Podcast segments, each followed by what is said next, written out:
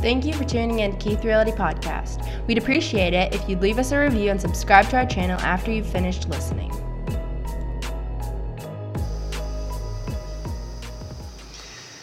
Hello, everyone. I'm Trent Keith with Keith Realty, back with our weekly video. I have some news stories today, some questions, and an ending quote.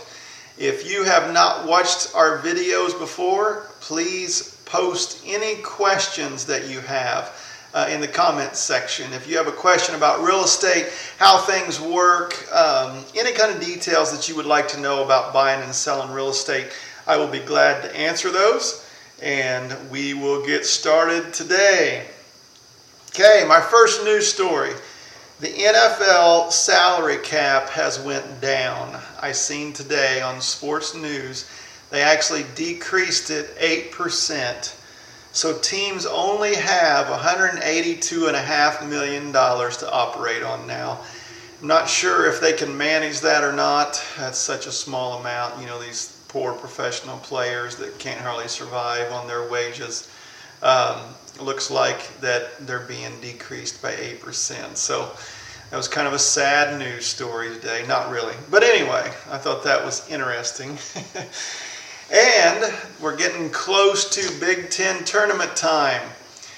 Who is going to do good in the tournament this year? We haven't uh, had a normal year with NCAA basketball, and we were hoping the Hoosiers, the Indiana Hoosiers, would get there because it's being a lot of games are being played in Indianapolis this year but that's not looking like it's going to be the case. So I'm not sure who's going to do good in the tournament this year, but uh, it has definitely been a different year for NCAA basketball fans. All right, I'm going to move on to questions for today. We have, um, looks like five different questions. And the first one is What do I do if my inspections show things that need to be fixed that I cannot afford or things out of my budget. Okay, that happens. Um, it's not abnormal to run into a situation to where um, you get inspections be- uh, because you've got an accepted offer and the inspections show up multiple things and when you uh, get your response from the buyers it is a lot more money than you feel like you can afford um, there's multiple ways to handle that. The best way to operate in that situation would be to work closely with your real estate agent because there's multiple different things that um, can be addressed in that. A lot of times it's not necessarily that the buyer wants you to fix every single thing on the list. Maybe there's just certain things that's their concern um, that they want addressed before you close or maybe um, it's one of those situations to where um, they would just soon get them fixed themselves, but they're wanting you to um, pay for at least a portion of what needs to be done.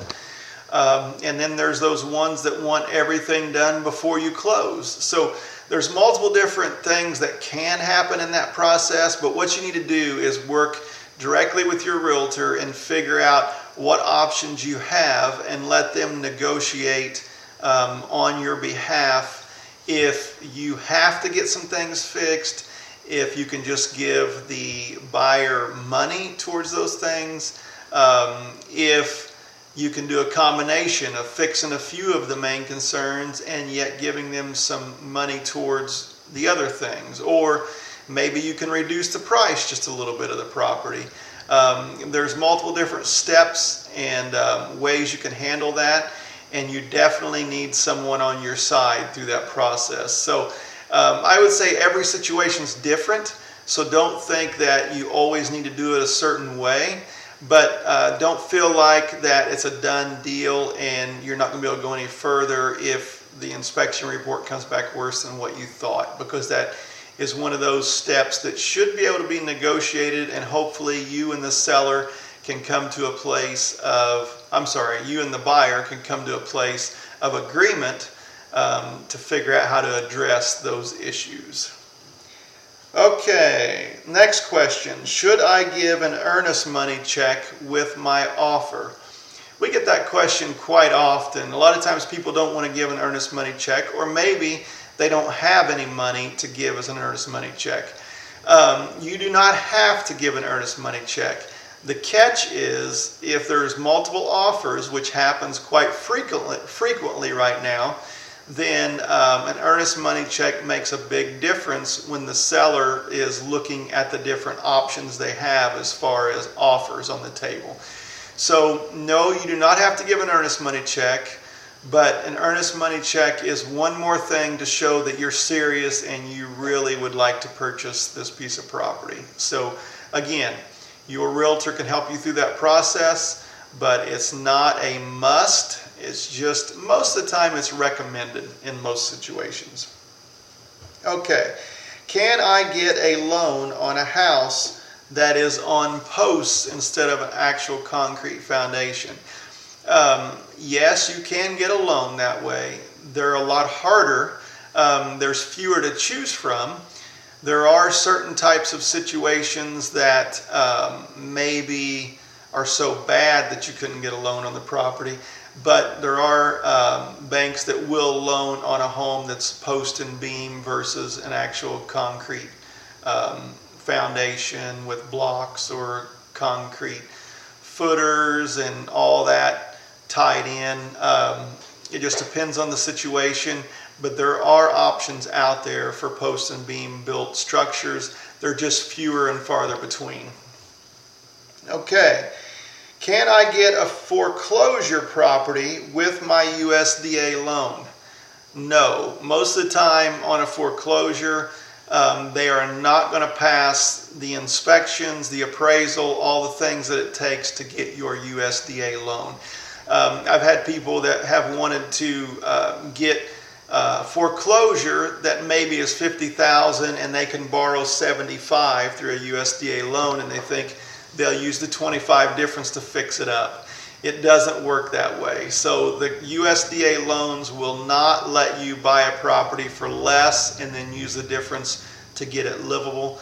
Um, that's a completely different situation than what they want to loan towards. So, um, no, you cannot use a USDA loan to get a foreclosure.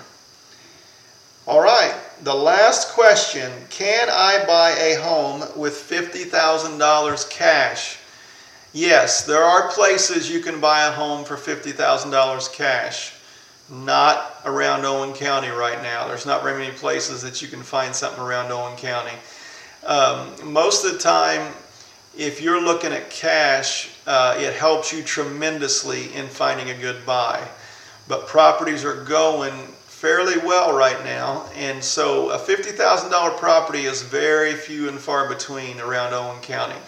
Now, there are other areas that you can get homes for that range, um, but it just depends on where you want to be, how far you want to travel, that kind of thing.